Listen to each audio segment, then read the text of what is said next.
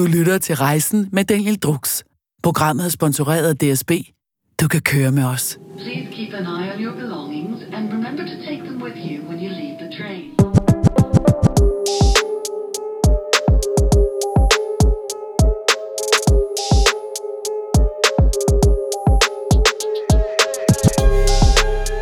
Hej alle sammen. Det har været en rigtig lang sommer, især for mig. Jeg ved ikke med jer, men jeg har været ude lang tid, og lige pt. der sidder vi et sted, jeg rigtig godt kan lide, og det kan mine gæster også rigtig godt lide. Det er Danmarks Nationalpark, som er fyldt op for tiden. Og så tilbage fra en øh, nominering på podcasten. Endnu en, jeg tror vi er oppe på fire nu, som vi desværre øh, kun fik bronze på. Øh, men øh, i sidste ende så betyder det ikke det store. Anerkendelsen er ved nomineringen, og for mig er, er den vigtigste anerkendelse altid de mennesker, der lytter med. Og på de her lange og dybdegående interviews, fordi man skal virkelig sætte sin tid af for, for, for at være med. Øh, især den tid, vi lever i nu, hvor at alt går så hurtigt og scroller forbi diverse ting. Um, så det er helt klart den største anerkendelse, at folk stadig lytter med og skriver lange beskeder efter hver interview. Det sidste, vi lavede, var med Luna Christoffi jo, i Spanien, og det var helt sygt, hvad for nogle historier hun kom med og sådan noget. Og der har folk virkelig... Der var en, der sagde noget til mig, som var interessant. Det var, at han synes, at interviewet skulle være pensum på alle journaliststuderende i højskoler. Og det var sådan lidt, hmm, I like that. Det var, så øh, det er det, vi kommer fra. Og i dag, øh, der har vi besøg af den danske sanger og guitarist og sangskriver og loverboy, Niklas Sal. Øh, velkommen til. Ja, tak. Vi skal jo øh, lidt under huden og finde ud af, hvordan man kommer fra en lille by i Jylland til, øh, til den store scene her. Og, og endda også ved at synge på engelsk. Det synes jeg er ret interessant, fordi at, øh, når man kommer fra rap-verdenen, som jeg gør meget, der siger man jo, at man ikke kan slå igennem øh, i udlandet, øh, hvad hedder det, hvis man kommer fra Danmark og rapper på engelsk. Der er i hvert fald meget, meget få eksempler. Jeg tror måske Outlandish er det eneste, Ja. øh, der har været. Hvis Ja, man virkelig sådan- som sådan, ja, som sådan en rap Ting, ja. ting. Så øh, det er interessant at se, at, øh, at det er på engelsk, og, at det bare boomer derude af. Så øh, det skal vi snakke lidt om. Mm-hmm. Du har også sunget på dansk. Ja, det er sket. Det er sket. Ja, Det kunne jeg research mig til. ja. Hvorfor ændrede du det til engelsk? Altså, Der er jo nogen, der siger, at det engelske, eller det ved man, at det engelske ordforråd er meget større, end det danske er, og, du ved, og den måde. Men er det kun på grund af det, eller er der nogle bestemte nej, ting? nej, det tror jeg ikke, jeg tænkte over. Altså, man kan sige, den danske ting der, øh, det, det var sådan en one-off øh, i forbindelse med en film, øh, Mm. som hed Kollision, hvor øh, der var nogen, der spurgte, om ikke jeg ville lave en sang til, til deres film, og det var en dansk film, så jeg tænkte, nu, nu blev det alligevel for mærkeligt at sidde og skrive en engelsk sang. Mm. Øh, men det er faktisk den eneste gang ellers. Øh, jeg tror bare, det er... Altså, jeg startede jo med at, at spille musik, da jeg var helt, helt lille, og så havde jeg... Altså, de kunstnere, jeg godt kunne lide og sådan noget, de sang på engelsk. Også, øh, også de danske kunstnere, som jeg godt kunne lide og sådan noget der. Okay, hvad er det Øh, for nogle kunst? Jamen altså, af de danske har det jo været sådan en uh, Tim Christensen for eksempel, ikke? Mm-hmm. Altså, som jeg har lyttet virkelig meget til. Og, og han, øh, det var faktisk min guitarlærer, øh, som hed Morten, som, øh, som ligesom introducerede mig meget for, for, Tim, for Tim Christensen, også fordi han var kæmpe øh, Beatles-fan. Mm. Mm. Øh, og det, de to ting hænger ret meget sammen. Altså meget af det Tim, han er inspireret af jo også rigtig meget Beatles, og især Paul McCartney og sådan noget. Mm. Øh, så jeg tror bare sådan, at, at det er de kunstnere, som jeg har med det samme været meget sådan inspireret af, og da jeg så begyndte at skrive mit eget lidt senere, øh, så, så var det bare det, der var sjovest, fordi det er jo, altså, mm. Men hvad med sådan noget med, nu plejer jeg altid at sige til folk, at jeg, jeg kan tale serbisk og lytter rigtig meget til serbisk folkemusik, og det kan ramme mig meget hårdere, end en dansk eller en engelsk sang. Ja. kan gøre. Øh, dit modersprog er jo dansk. Mm. Øh, hvordan har du det med det? Altså, sådan, jeg ved, nu spørger jeg sådan tit etnisk danskere, sådan, har I ikke noget musik, som sådan, altså, kan ramme jer lige lidt hårdere end det engelske? Så Mm. siger de måske sådan lidt, ja okay, Kim Larsen, eller du ved, et eller andet, ikke? Ja. i den stil. Men hvordan har du det med det? Altså sådan, er det, er det, er det med dansk og engelsk og synge på det, og sådan det rent er jo- følelsesmæssigt? ja, det er jo meget rigtigt, og det er jo, det er jo i virkeligheden meget sådan en, øh, når du vælger at synge på engelsk, så er det måske på en måde lidt det, du går på kompromis med i forhold til, til der, hvor du kommer fra i hvert fald, ikke? Mhm. Fordi at, øh, det er klart, at, at du skal, du skal ligesom øh, du vil jo gerne lave en eller anden form for connection med dit publikum, også når du synger på engelsk, og det kræver mm. at folk de så også lytter til tekster. Man lytter ikke på samme måde til teksterne, mm. når man hører en sang øh, på engelsk, mm. øh, når man kommer fra Danmark. Altså, der, der er det jo sådan noget med, hvis du hører en... Det er også derfor en Rasmus Sebak-sang, det var første gang, du hører den, så har du ligesom, du har en mening om den med mm. det samme, fordi det går rent ind. Mm. Der er ikke noget filter, der er ikke noget, hvor sådan det engelske sprog kan godt nogle gange ligesom blive set lidt som sådan et, et filter. Der er også mange, der snakker om det der med, at...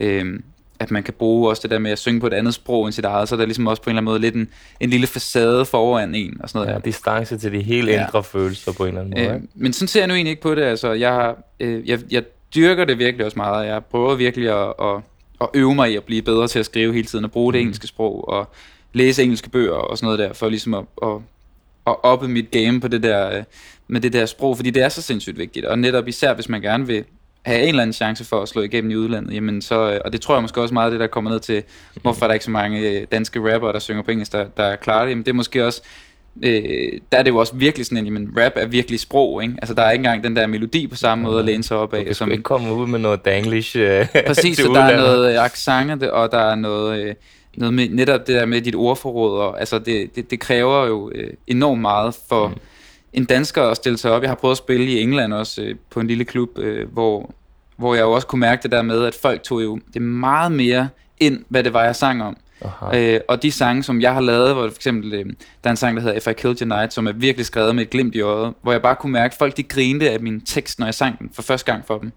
Øh, hvor den respons har jeg slet ikke fået i, i Danmark på den måde, fordi der tænker man måske ikke på samme måde over, hvad, hvad handler den her sang måske sådan lige mm. om, i hvert fald ikke første gang, man hører den. Øh, så det skal man virkelig tænke over, hvis man, hvis man jo netop gerne vil prøve at klare den, også i sådan et land som England, hvor de bare sådan med det samme kan høre, åh, oh, det var da helt ofte der, ikke? Ja, ja, præcis. Um, det er interessant. Um, altså, nu har du lyttet til din sang, og, og uh, der er, jeg synes ikke, der er et spor af dansk accent. Altså, det klarer du sgu meget godt. Fedt, tak. Ja, jeg ved, der ligger nogle, nogle, nogle hæftige grammatikfejl her der på nogle sange, der også er udgivet, men det... Når der også så, er udgivet? Ja, sådan er men, det jo. Øh, ligesom man, når man sender en bog ud, øh, mm. gør man ikke det med grammatikting og sådan noget med albums? Jo, altså jeg tror, jeg er sådan lidt, øh, jeg er lidt ærgerlig over, at jeg kender alligevel mange sådan engelske venner og sådan noget, der, der havde hørt øh, de her ting inden inden det kom ud, så må de da egentlig godt lige have sagt dem, noget. du skal være ja. sur på. og jeg har også nogle gange, jeg har konfronteret en også med det, hvor jeg var sådan, hvorfor fanden sagde du ikke noget? Ja, ja. Så var sådan, Nå, det, jamen, jeg troede bare, det var sådan lidt sådan kunstnerisk uh, choice, eller sådan. Så på den anden side, så er det også, det er jo bare, hvad det er, altså. Det er jo, hvad det er, men det er også måske lidt en del af charmen, jo. Det er en del af det. Fordi det er hvis man bare... undersøger, hvem du er, så finder man jo ud af, at du er fra Danmark, ikke? Præcis, og det er jo en del af udviklingen også, ikke? Altså. Totalt. Um, lad os tage den lidt tilbage. Du er fra øh, en østjysk by. Hadsted. Hadsten? Ja. ja. Men jeg det er fordi, jeg, jeg, jeg læser det som Hadsten, ikke? Ja. Og, fordi at sådan, jyder, de er jo sådan lidt specielle, når det kommer til sådan noget med jantelov og sådan noget. Ja. Og når man er så store ting, som du faktisk er, det kan jeg læse i dine interviews. Hvordan har det været at, at tage derfra og så til København, og så altså sådan stadig komme tilbage? Øh, altså sådan, hvordan har det været? Det, det må være ret specielt.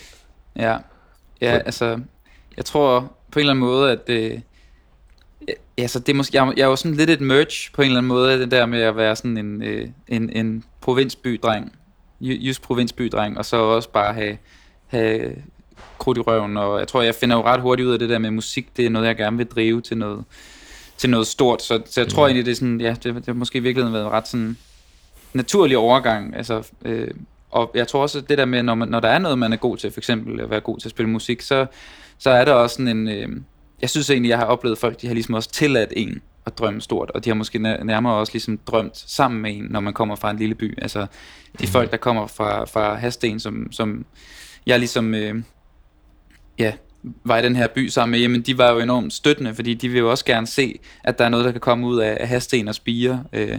Okay, så er det måske i København, de hater.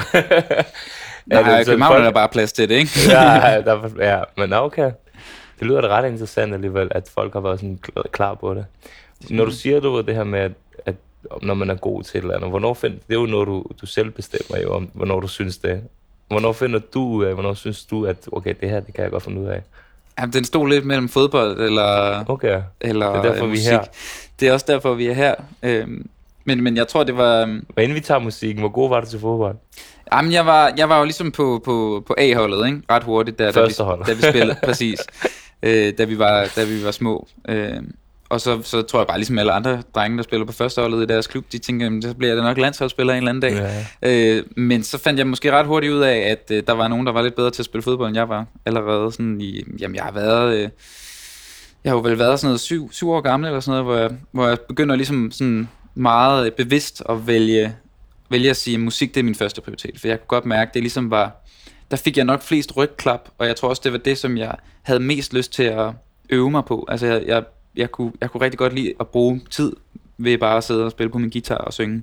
Mm. Øhm, og det gjorde jeg meget mere naturligt, end jeg tog ud i skolegården og spillede fodbold på en måde. Det er klart. Du pikker alligevel den der guitar op som fireårig. Ja. Kan du huske det?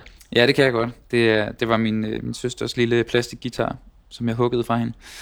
Øhm, og det var jo bare sådan en... Øh, altså, jeg tænker jo tilbage på det som sådan en, du ved, som sådan en tegn på, at, øh, at jeg jo bare laver det rigtigt, ikke? At det er bare sådan, jeg kunne ikke lade være med, at sådan, jeg så de der strenge, så, og jeg spillede jo på den hele tiden, ikke? Altså, jeg ja. tror ikke, altså, jeg kunne også godt lide bare det der med det i børnehaven, og alt, altså, hele, tiden, hele tiden sådan noget dagpleje og sådan noget, det der med, at sangen havde et meget, meget vigtigt spot i, øh, i mit liv, og det var, jeg, det var altid mig, der kom og var sådan, kan vi ikke godt synge den der, og kan vi ikke godt spille, og kan vi ikke?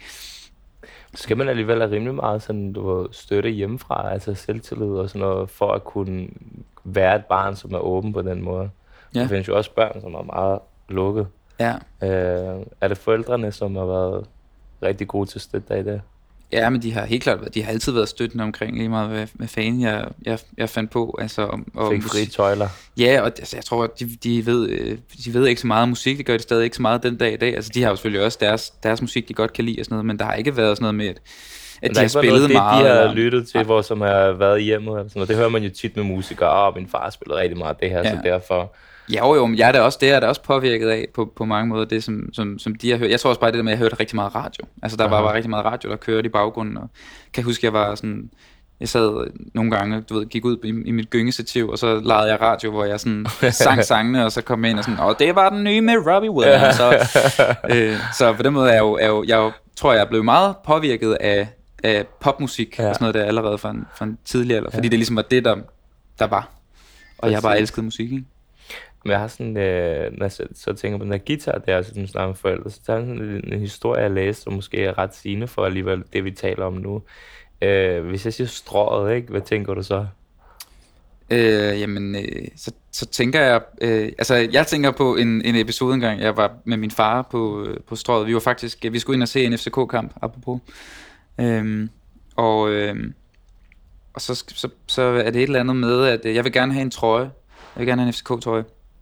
Og så siger han, jamen så må du, så må du tjene nogle penge, så du kan købe den FCK-trøje. og så siger han til mig sådan, at du har jo den der guitar på ryggen, kan du ikke bare sætte dig på strøget, og så må du jo så må du se om... Øh, og så satte jeg mig der en, en, en halv times tid, eller sådan et eller andet, og altså sådan en lille knæk der, der sad og spillede Beatles-sange og sådan noget. Jeg tror folk, de kunne slet ikke stå for det. Så øh, der blev i hvert fald råd til en øh, FCK, tror jeg der. Jeg vidste også en, en øh, frokost den dag. Hvor lang tid gik der? Jamen, en halv time. Det er løgn. Det er rigtigt nok, ja. Folk var meget gavmilde. Det var en, øh, det var en meget vild oplevelse. Også for min far. Han siger det også. Han snakker tit om det der med sådan. Det var alligevel. Det var lige før, vi skulle have lavet en bæks der. Se, det er sådan en søn, jeg rigtig gerne vil have. ja, præcis. Du ikke? Jeg vil gerne være sådan en far, men også sådan en, Ja. øh, have sådan en søn, så bare sådan et, bror her, ikke? Nu skal du høre her, ikke? Old school, skal bare tjene dem. Ja. Det er faktisk, øh, jeg tror det, uden at jeg skal virke sådan helt filosofisk, jeg tror det er alligevel et ret skældet tidspunkt alligevel i dit liv. øh, Altså, altså sådan der med, okay, du, hvis du vil noget, så skal du gøre det, og du skal bare ikke, altså, Ja, men det tror jeg også. folk og... Ja, præcis. Den del af det, og jeg tror også på mange måder, men det var også bare en, altså det er, jo, det er jo en af mange oplevelser med musik, hvor jeg bare kan mærke, at der er et eller andet her, som jeg godt kan mærke, at det her, det, det er jo det, jeg er god til. Øh, apropos også dit spørgsmål, mm. Mhm. hvordan finder man ud af, at man er god til noget? Fordi mm. det er jo det er jo en følelse, man, man i sidste ende får i sig selv, men det er jo noget, der kommer af, at man kan mærke en eller anden form for respons, mm. Når det kommer til musik. Ikke? Klart. Øh, og den kunne jeg bare mærke rigtig tidligt, og mere og mere. Mm.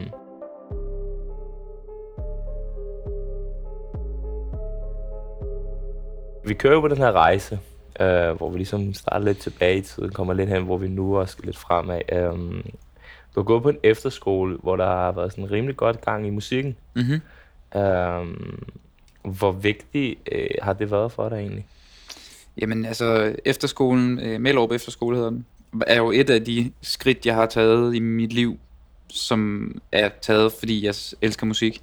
Mm. Øh, og altså, Så det var kalkuleret, du valgte det? Altså, Ja, absolut, men ja. det er jo også det, det er jo, altså, jeg har gået musikskole siden jeg var var der, de der syv år gammel, ikke? Mhm. Og, og har så øh, søgt alle de ting, jeg kunne, altså, som, som var spændende for mig, og, og, og lidt senere hen øh, starter på en talentskole, og øh, hele tiden ligesom prøver jamen, at, at, at søge, hvordan kan jeg blive bedre, og hvordan kan jeg, hvordan kan jeg ligesom mm. afsøge mit talent på en eller anden måde, og det samme med, med, med Mellerup, øh, Og du gav en god fodboldspiller, du ville have blevet, hvis du også søgte øh, det fodbolden, som du gør med musikken. ja, jamen sikkert, men Der, det, tror- der er bare rigtig mange, du ved, som bare sådan, at de har et talent, og så er der nogen, der arbejder fucking hårdt. Og det er næsten altid dem, der arbejder hårdt, der når længst. Det er det, men jeg tror, og det er jo også der, hvor jeg, det var jo også sådan en, det er jo, men jeg tror ikke, jeg kunne ikke have gjort det på samme måde med fodbold, netop fordi, at med musik, det var der, jeg havde, det var der, jeg havde lysten til Mhm. mm-hmm. at gå så meget all Ja, på det, ja, ikke? Øh, og det, er jo- det er jo det, der gør den store forskel, tror jeg også, altså fordi at, øh, ja, Ja, ja, men jeg forstår. Men altså, jeg plejer jo at sige, at man, når folk spørger mig, du jeg har været selvstændig i rigtig mange år, og der spørger de, "Men hvad, hvad skal jeg gøre? Jeg vil gerne være selvstændig. Så man så siger jeg bare altid til dem, sådan, du skal finde noget, du er passioneret omkring. Fordi præcis.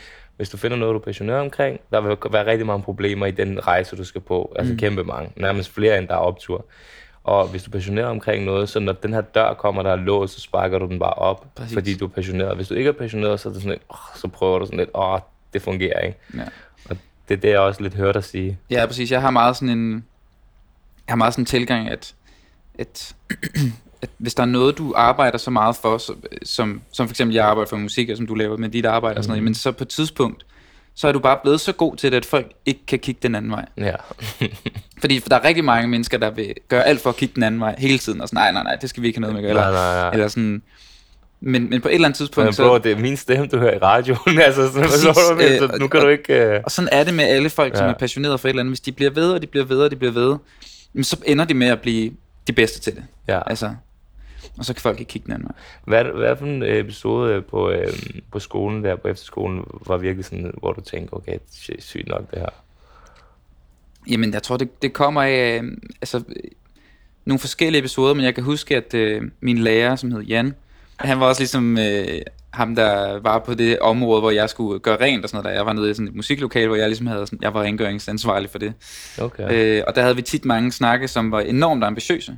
Så det der med at sætte sig med en, en mand, som også ligesom havde været i, i musikbranchen i mange år og sådan noget mm-hmm. der, og så snakke om, hvor, altså snakke på et, et meget, meget højt ambitionsniveau omkring det at, kunne blive musiker. Og det der med, at øh, han, han troede også rigtig, rigtig meget på mig som musiker. Var, altså, han var slet ikke i tvivl. Altså, der var den der med sådan, okay. øh, hvor, vi, hvor vi virkelig turde os og snakke om det der med, jamen, hvis, hvis jeg gerne vil være musiker, og hvis det er det, jeg brænder for, jamen, apropos det, vi også snakker om før, jamen, så skal det nok lykkes for mig. Mm-hmm. Øh, og, og det tror jeg betød rigtig meget for mig at være på den der efterskole, hvor vi var rigtig mange unge, som fik lov til at drømme om at blive musikere. Og det var ikke sådan noget med, at, at sådan, oha, det bliver nok lidt svært, og der er ikke mange penge i det, og der er, altså du ved, alle de der Mhm. ting, som man godt kan få at vide, når man bliver lidt ældre, om man gerne vil være, være musiker, ikke? Mm-hmm. Øh, og det er jo bare klassikeren, når man siger til folk, sådan, øh, hvis de spørger sådan, "Nå, hvad laver du? Sådan, "Jamen, jeg er musiker. Sådan, Nå, okay, og hvad laver du ellers? Altså, Ja, hvad laver du ved siden af? ja, fordi det er en sindssygt svær branche at, Ja, at komme ind i. Og det, og er, det er så, du kan være så hurtigt oppe og så hurtigt nede, og Ja. især alle de der pladekontrakter, de er indviklet, og advance up front og whatever. at Det der er- det så er en mange, jungle. Der er så mange ting i det. ja. Det er ret interessant, det du siger med den her, med den her lærer her og, og pædagog. Det, det stiller mig bare tilbage til, at hvor, hvor, nu har jeg ikke børn selv, men øh, det her, den her samtale slog mig lige, hvor vigtigt det egentlig er, hvor man sender sine børn hen, Mm. og hvem der er pædagoger i klubben, eller er lærere i skolen og sådan noget. Jeg kan da huske mine to primære lærere, jeg havde. Jeg var sådan en, der lavede fucking meget ballade. Jeg var smidt ud hele tiden. Jeg kunne slet ikke, du ved, altså, jeg var totalt damp, ikke? Jeg kunne slet ikke, jeg skulle bare stimuleres hele tiden, ikke? Mm. Øhm, men de var bare totalt søde, de der to lærere, jeg havde. De var bare sådan lidt, de var bare altid søde mod mig. Kender Ja. det, som de behøvede de ikke? altså, de Nej, behøvede nej. ikke at være søde. Og jeg tror, at det har gjort sådan sammen med mine forældre også, at de har aldrig givet mig nogle begrænsninger. Det har gjort sådan, at jeg er gået en vej, som er anderledes. Ja. Fordi at der er aldrig nogen, der sagde sådan, hvad så, hvad sker der med den her uddannelse, hvad sker der med de her penge? Og penge kommer altid, du ved ikke, det, det kommer altid, du man skulle lige støtte derhjemme og sådan noget, ikke? Det er fordi, du ved, øh, nogle gange, når man er, når man er udlandsk forældre, så skal man betale, betale dobbelt skat og moms, nemlig. Det, det er der ikke så mange etniske danskere, der kender til, men så skal man også lige give derhjemme, du ved, ikke? Okay. Øh, øh, men, øh, men der kan jeg bare huske det der med, at, altså, at hvor er det vigtigt, som du selv siger, det her med at have de her pædagoger eller lærere, som bare er totalt støttende, altså, mm. og oprigtigt sådan siger til, prøv at tænke på, hvor nederen det også er at sige til et barn, nej, desværre, du kan ikke. Mm. Det er ikke Eller, alle, der uh, det har styrken nok, ja. til at vende den motivation op og, og, om at sige, okay, fint nok, det skal jeg nok vise dig, jeg har. Mm. For du er ung og usikker, og du har slet ikke formet dig selv som menneske overhovedet. Præcis. Så det, jeg synes bare, det er nice at høre sådan noget. Og det minder mig bare om, at man, man virkelig skal tænke over, hvor man, hvor man putter sine børn hen. Ikke? Mm. Øh, hvad hedder det? Nu snakker vi lidt om uddannelse og sådan noget. Nu hopper jeg lige over i noget. Ikke? Ja. Du dropper ud af universitetet. Ja. Hvad studerede du der? Men jeg tror, jeg, jeg droppede sgu lige så meget ind, som jeg droppede ud, tror jeg. Altså, det var mere sådan en... Det var, det skulle være SU. Ja, lidt. Ja, altså, lidt. det var sgu lidt med den Det er klassikeren. Det var sådan en... Jeg var jo... Bare rolig, den jeg også lavet. Ja, ja. Jamen altså... Og jeg kunne bruge det til noget, så der er ikke noget der. Det det. Men altså, det var sådan en... Jeg kom til København, og det, var, det kastede jeg måske lidt hoved... Altså, jeg kastede mig lidt hovedkuls ind i det mm. der med at bare flytte og være flytte hjemmefra. Og jeg tænkte slet ikke rigtig så meget over det, faktisk. Det var sådan en... Det har altid ligget i min kort, at jeg skulle til København, når jeg var færdig med gymnasiet. Og nu var jeg til færdig med gymnasiet, og så var det bare, du ved, ind og finde det første det bedste, og boede et eller andet sted øh, i, øh, i Nordvest, og der var bandekrig, og det var sgu altid sådan lidt øh, mand. et, et sindssygt sted der lige i starten. Øh, når man kommer fra en lille by som Hasten, ikke? Så du, men du blev begyndt ikke at starte med rap, jo. Du, Nej, nej, hvis jeg var blevet der måske, ja.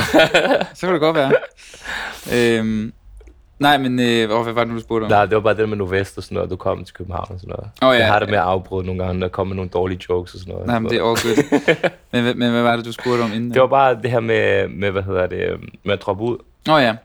Øh, og så, øh, jamen jeg, jeg overvejede egentlig meget det der med, om jeg skulle starte på musikkonservatoriet, eller sådan. Det virkede okay. sådan lidt lige til højre benet-agtigt. Øh, fordi øh, jeg havde fundet et- deltidsjob, det var øh, i øh, magasin, hvor jeg skulle mm. sælge chokolade.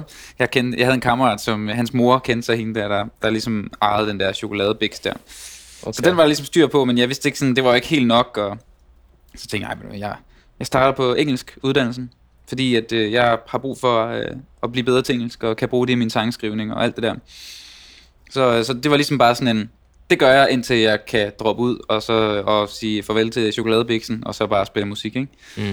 Øhm, så det var egentlig bare sådan for, også, også det der med, at jeg kendte ikke et øje herovre, altså, Altså, du kendte ikke nogen som helst, jeg kendte ligesom øh, øh, ham, der hedder Birk, øh, som, som som, laver med. som jeg også laver musik med Ja, stadig ja. den dag i dag. Ikke? Det, Ja. var ligesom, det var ligesom det.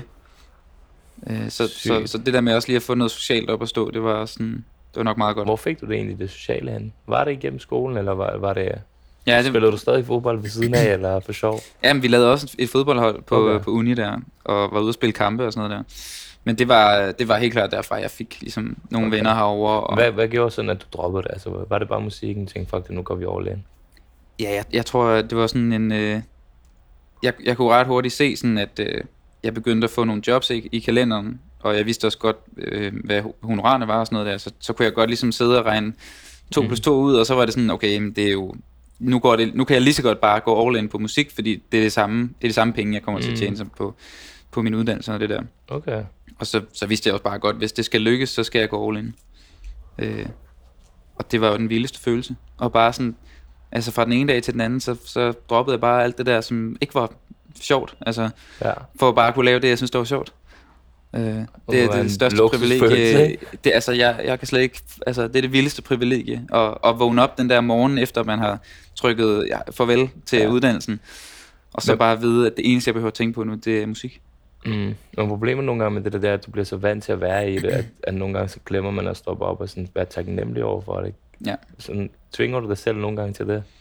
ja det Eller gør jeg. ligger det naturligt til dig? Det er et ret... Nej, det er jo det der med, det er jo... spørgsmål. Ja, men altså, du ved... Altså jeg siger til, jeg tvinger mig selv nogle gange til det, fordi jeg bliver nødt til at sige sådan, hey, du ved, vær lige lidt taknemmelig, og så nogle gange, når man tvinger sin hjerne, eller snakker med sig selv, så bliver det til realitet faktisk. Så kommer den følelse med, øh, med at have, være, øh, hvad hedder sådan, det ord, jeg leder efter? Øh, Taknem, altså, taknemmelig. Ja, Den kommer bare ind automatisk. men præcis, men ja, og det... Man skal huske sig selv på det, fordi det er jo også, altså... Selv, øh, selv Messi vender sig til at gå ind på Camp, Camp Nou, ikke? Mm. Som man så ikke gør mere. Men, Nej. men, men, men det er jo, det bliver jo et liv, Ja. ja. øh, som, som man jo bare lever, og, og så tror jeg netop, at en gang imellem, ligesom når vi sidder og snakker om det nu, så, så, så, så, så går det op for mig, hvor, hvor, hvor privilegeret jeg er, ligesom mm. i at, Mm. at, at lave det, som, som jeg laver nu. Ikke? Og det, det, det er klart, det skal man minde sig selv om. Gør du så nogle gange nogle ting for ligesom at komme lidt tilbage til, ligesom, fordi når man også begynder, når alt begynder at gå lidt nemmere, og du ved, der er lidt flere penge mellem hænderne, og man er meget med frihed, og man har et hold omkring sig, som hjælper en med alle mulige ting, så bliver man også hurtigere utålmodig, mm. fordi at barrieren ligesom har, er et andet sted, end den var før. Ja. Ja. Så, før kunne du måske godt vente på bussen i en time øh, i Jylland, ikke? men øh, nu, Ja. så hvis taxaen ikke er der inden for fem minutter, så tænker du, fuck det hele. Ja. Øh, gør du så nogle gange nogle ting, hvor du sådan tænker, okay, jeg bliver nødt til at lige komme lidt tilbage til et eller andet, og for at mærke det og føle det? Jamen altså, ja, der er noget sådan helt altså, øh, essentielt også i forhold til, hvor jeg står lige nu mm. øh, i min karriere øh, øh, med det spørgsmål. Fordi at, altså, man kan sige, det, jeg starter med at udgive musik i 18, og det går bare enormt hurtigt. Altså, øh, helt fra starten af, og det er som om, det, det, de næste to år, der går, der går alting bare øh, en vej, og det er bare op, øh, og det bliver vildere og vildere, og der er altid champagneglas i alle mails, jeg åbner og sådan noget, fordi mm. der, der er så meget at fejre på en eller anden måde, ikke? Øh, Øhm, og, så, øh, og så når man til et punkt, hvor, der, hvor tingene måske stabiliserer sig mere en lille smule. Øh, men det kan, tror jeg, sådan godt, når man har været så meget på sådan en high, mm, så kan det godt føles som om, at når, det, når noget er stabilt, at det bare sådan går nedad. Og jeg, jeg øh, oplevede netop sådan øh, den her følelse af, nu, øh, nu gider folk sgu ikke mere, eller sådan, nu gider de ikke at høre min musik mere, eller er jeg blevet kedelig, eller... men er Er ikke ikke at du har lavet en stabil fanbase?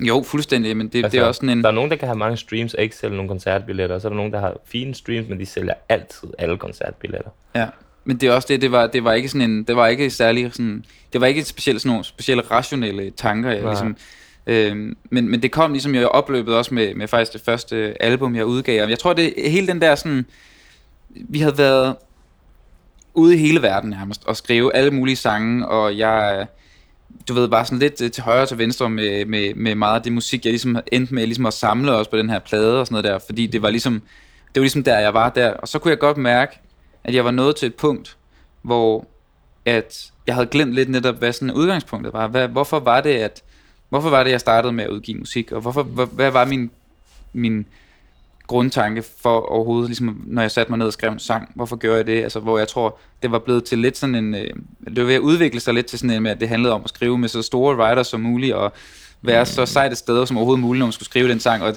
du ved, det var lidt- blevet sådan lidt forskruet på en eller anden måde, fordi der pludselig var alle mulige muligheder, men jeg glemte mit, mit udgangspunkt. Øh, og, og, og det har virkelig været sådan min main, mit main goal øh, de sidste halvandet års tid her, det er simpelthen bare at komme fuldstændig tilbage til mit udgangspunkt og lave musik, fordi at jeg gerne vil lave musik, og fordi jeg gerne vil gøre det på den her måde, og jeg vil gerne ud med noget, som jeg synes er, er reelt og ægte, og det kommer fra et sted, hvor det giver mening for mig at dele, dele ud af. Mm. Må det ikke handle om at jagte det næste øh, tal og det næste alt muligt? Præcis. Altså virkelig prøve at, at, at glemme de der, de der ting der. Fordi det, det er jo fint, når man, altså, når man har lavet noget musik, så vil man jo også gerne have, at folk hører det, og man vil hellere end gerne øh, gøre alt for at få det, få det ud til folk og sådan noget der. Men i den der skabende proces, når man skal skrive sange og sådan noget der, der er det sindssygt vigtigt, at man virkelig holder fast i, hvad er det, der er ens udgangspunkt. Mm. Øh, og det, det har jeg virkelig, det har jeg virkelig lært og øver mig meget i.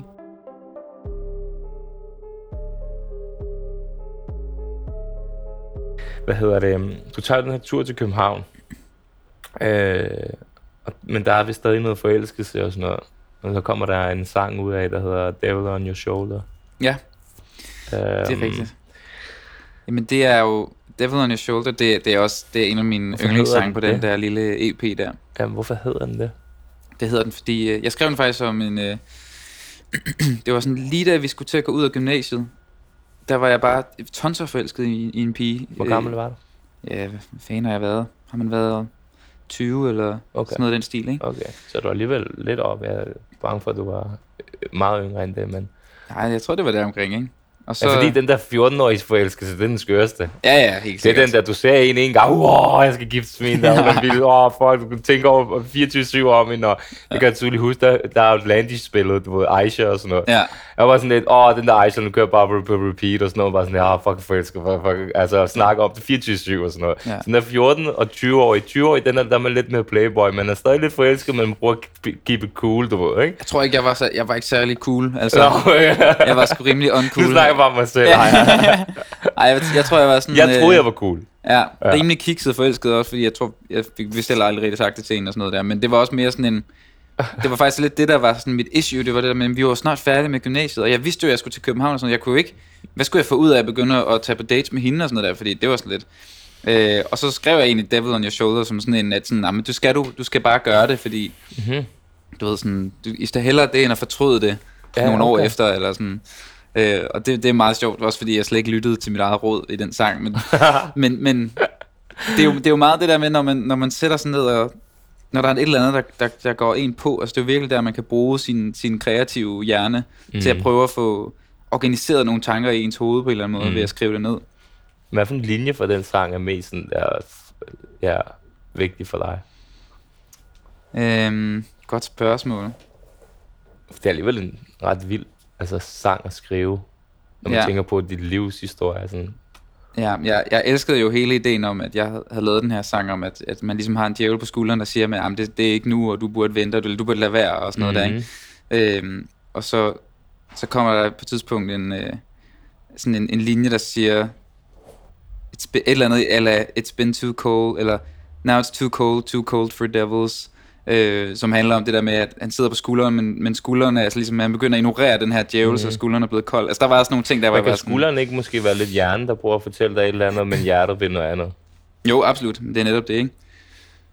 Og det er også sådan, ah, det er en svær en. Um, der er jo den der med, at hvis man er blevet brændt nok ved at være rigtig sød og være lyt til hjertet, ikke? Ja. så begynder hjernen at tage over, ligesom at sige til en, "Puh, pas på, fordi at jo mere du putter effort ind Mm. i en pige eller et forhold, jo mere bange er du også for at miste det der. Altså, det er ligesom hvis en forretning. Ja. Det er derfor, folk ikke tør at lave forretninger, fordi det er sådan lidt, okay, hvis jeg, jo mere jeg investerer, jo større faldet.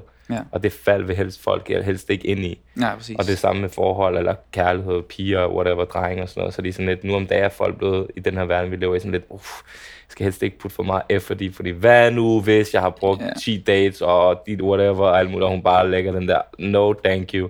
Så er det nemmere bare at lave byen, alkohol, fest og farver, og så du vil have den der distance, især i Danmark, hvor vi er så virkelig kolde med følelser, og sådan virkelig, altså, Ja, det er også det, og jeg tror også, jeg i, i, altså, jeg har virkelig også virkelig været dårlig til alt det der med også sådan øh, piger og sådan noget der. Altså, det har altid været et problem for mig. Jeg har altid været meget sådan fanget i min egen lille kontrolsfære. mm, Øh, og, og det tror jeg også meget det, som, som, som Devil on Your Shoulder jo også ligesom mm. fortæller om. Jamen, det er jo det der med, man, man hele tiden har, man, man overtænker det. Man tænker for meget. Man, Ja. man, man kan ikke bare slappe af i at og, og tage en chance, eller sådan det der med sådan, jamen hvis det kan gå galt, så vil man hellere lade være, agtigt. ja.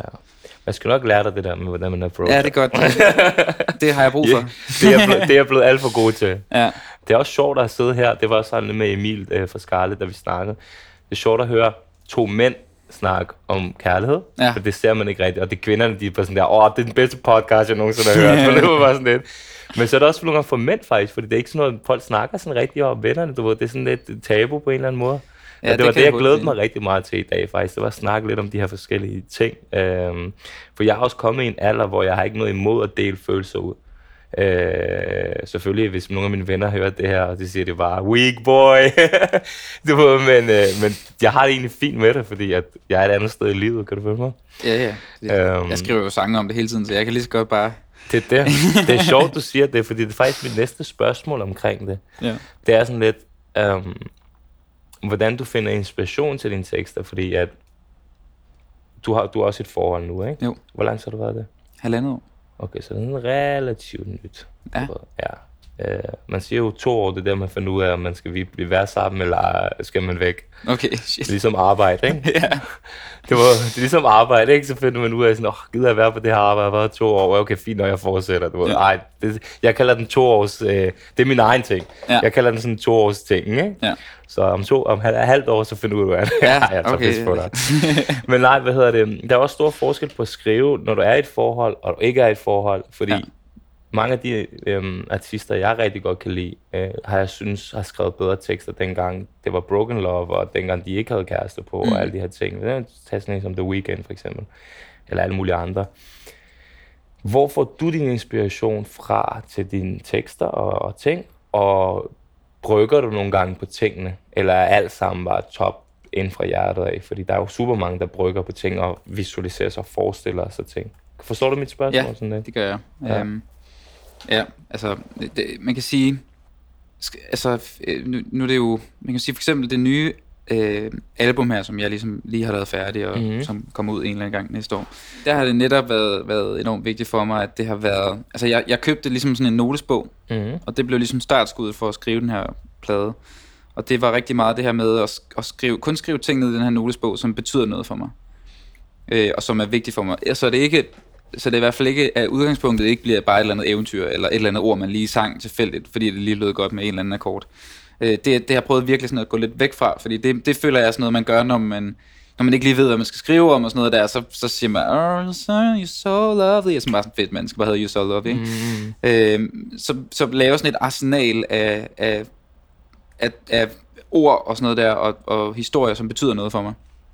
Øh, så, så det er ligesom, og det tror jeg egentlig er, om du er i et forhold eller ej, altså der er jo, der er jo virkelig mange ting, der også i et forhold, som kan gøre enormt ondt.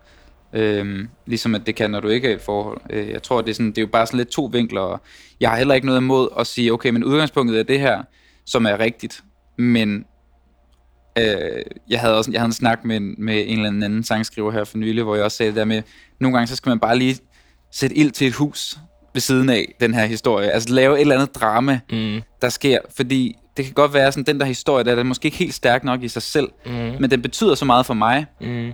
Så hvis jeg kommer ind med det udgangspunkt, at det her det betyder så meget for mig, så vil folk mærke, ham han synger om et eller andet, der betyder rigtig meget for ham. Og så fordi jeg også lige har sat ild til huset herover, så er det sådan, så er de også sådan, okay, det er sgu også lidt spændende egentlig, hvad der lige skal ske. Øhm, hvis historien i sig selv måske ikke er så, så nem at relatere til, eller... Øhm, Ja, så rammer det også meget hårdere, når man hører Ja. det. Så det er blevet meget sådan med mine egne ting, som jeg skriver, der er det sådan noget med, at udgangspunktet skal være noget, der betyder noget meget dybt for mig, øh, eller i hvert fald noget, som, det behøver ikke være sådan et eller andet med, at det, at det skal gøre helt vildt ondt, eller sådan et eller andet, men mere det der med sådan, at det, det er virkelig noget, der er vigtigt for mig, og det kan også være et eller andet budskab, eller en værdi, eller et eller andet.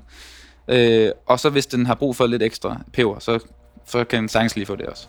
Okay, nice. Men du, du sagde sådan underbevidst også, at du skriver også for andre. Ja. Men er det ikke sådan en, sådan en tabu-ting?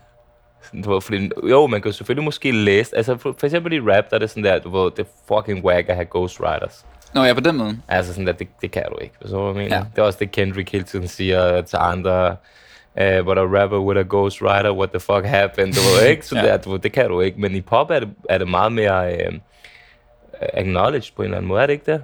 Jo, altså øh, for eksempel, altså hele min øh, plade Unsolvable der, øh, som kom ud i 20, Mm. der er rigtig mange writers på. På Øh, din, eller hvad? Ja, altså Ja, ja. Der, der, der skrev vi mange sange med alle mulige, og, og jeg tror, det er, det er godt at have sådan en god... Men rammer det ikke lidt ego? Nu, nu ser jeg det, prøver at se det fra sådan et Ja. perspektiv fra rap-verdenen. Ja, det er helt klart øh, ikke min følelse af, at det er sådan en... Øh, fordi det er så normalt. Altså, Ja, det, er- okay. Der er jo også mange popstjerner, som slet ikke skriver det eneste ord selv. Nej, så nej. bare det, at man faktisk er sangskriver, en del af det, det er allerede der, der er du ligesom en del af det. Jeg tror også, at det er popbranchen, der er der rigtig meget sådan...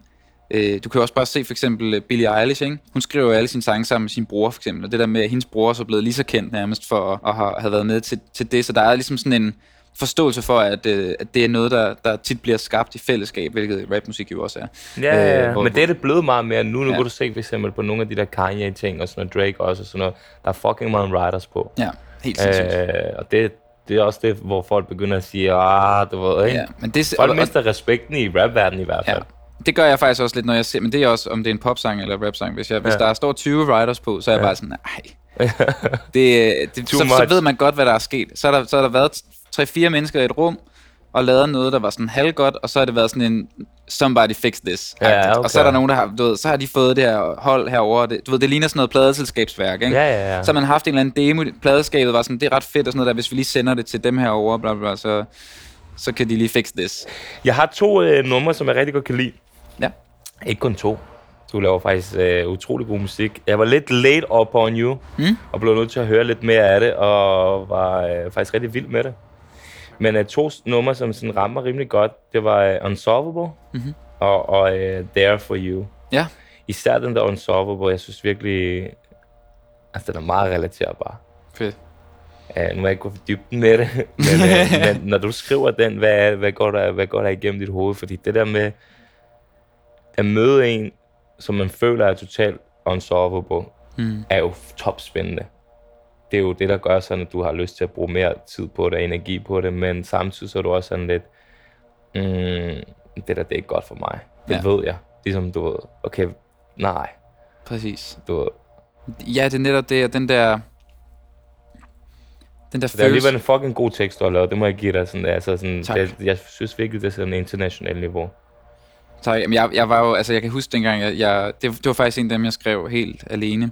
At, og da jeg skrev den, der, øh, da, da, da jeg kom op med de der linjer, der hed, øh, It can't be true, we put a man on the moon, Ja. but I can't even get close to you. Ja. Og det tror jeg Altså, var den er tæt sådan, på at være corny, du ved, men alligevel er den kølig nok den måde, du leverer den på. Præcis, den er Ja. ja. nemlig sådan et, et Ja. græns salt fra at bare at være corny, ikke? Ja. Men, men, men i og med, at alle kan ligesom forstå den der følelse af, men er sådan, hvordan fanden kan det være, at Det jeg her, ikke... men- Og det er jo det, det er ligesom meget, Ja. også ligesom det, vi snakkede om tidligere, det der med sådan at, at bare sådan tage sig sammen, og så bare gå efter det, ikke? Ja, ja. Fordi sådan, okay, hvis vi kan sende en mand på månen, så kan jeg fandme også... Ja, Går over til dig, ikke? det her mysterie, ikke? For, for Ja. ja. Præcis. Øh, og jeg tror også bare, sådan, da jeg skrev den, det, det var også det der med at... altså, begynde at få nogle oplevelser, hvor jeg også var sådan, kæft, hvor er det egentlig, hvor er det egentlig svært, kærlighed. Mm. Altså det der med, der, Mhm. der er virkelig noget... Øh, der er virkelig noget sådan...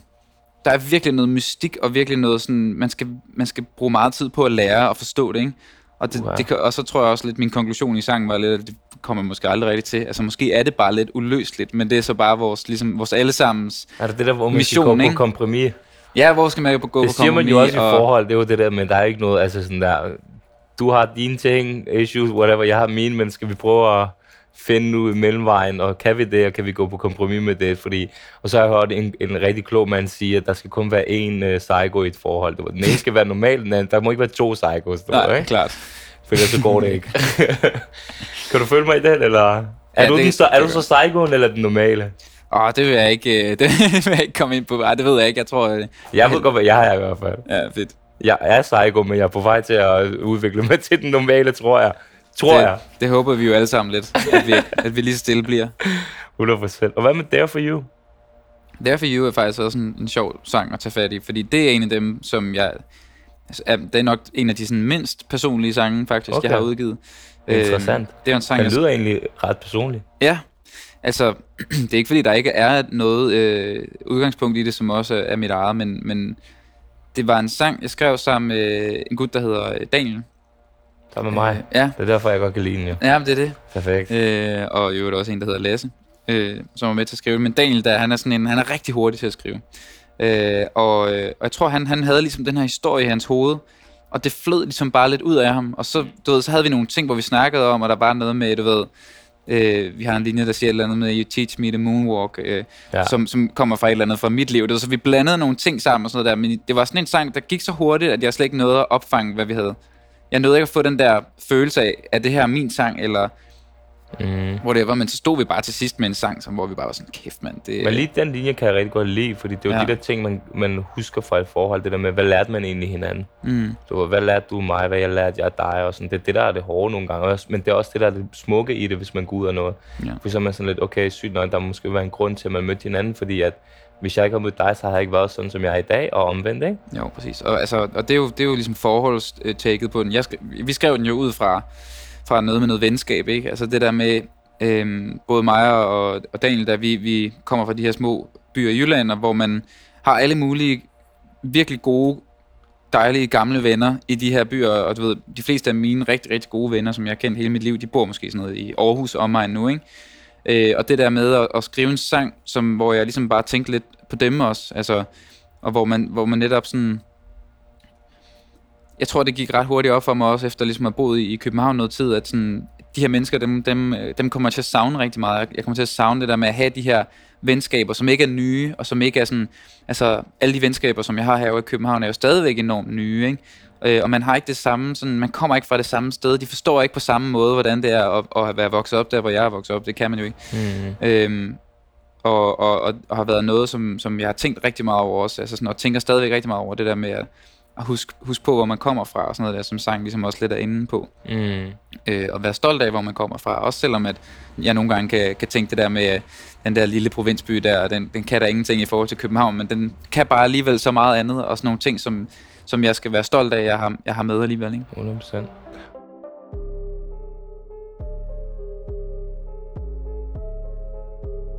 når man, øh, når man har forældre, der blev skilt, dine forældre blev skilt som 10 år eller sådan noget, ikke? Jo. Jeg kan ikke huske, hvornår mine blev skilt, men det var virkelig, virkelig også... Altså, jeg kan nærmest huske det, ikke? Mm. Jeg ved ikke, om, som, om det er sådan, men jeg tror, man på en eller anden måde øh, underbevidst ikke tror så godt på kærlighed. Ja. Og man synes, at den er farlig.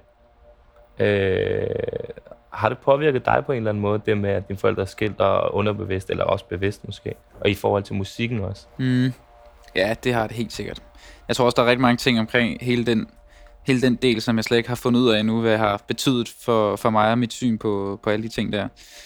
Men det er klart, at du får et udgangspunkt til kærlighed, der hedder, at øh, det kan også gå i stykker. Øh, og det, det er der jo...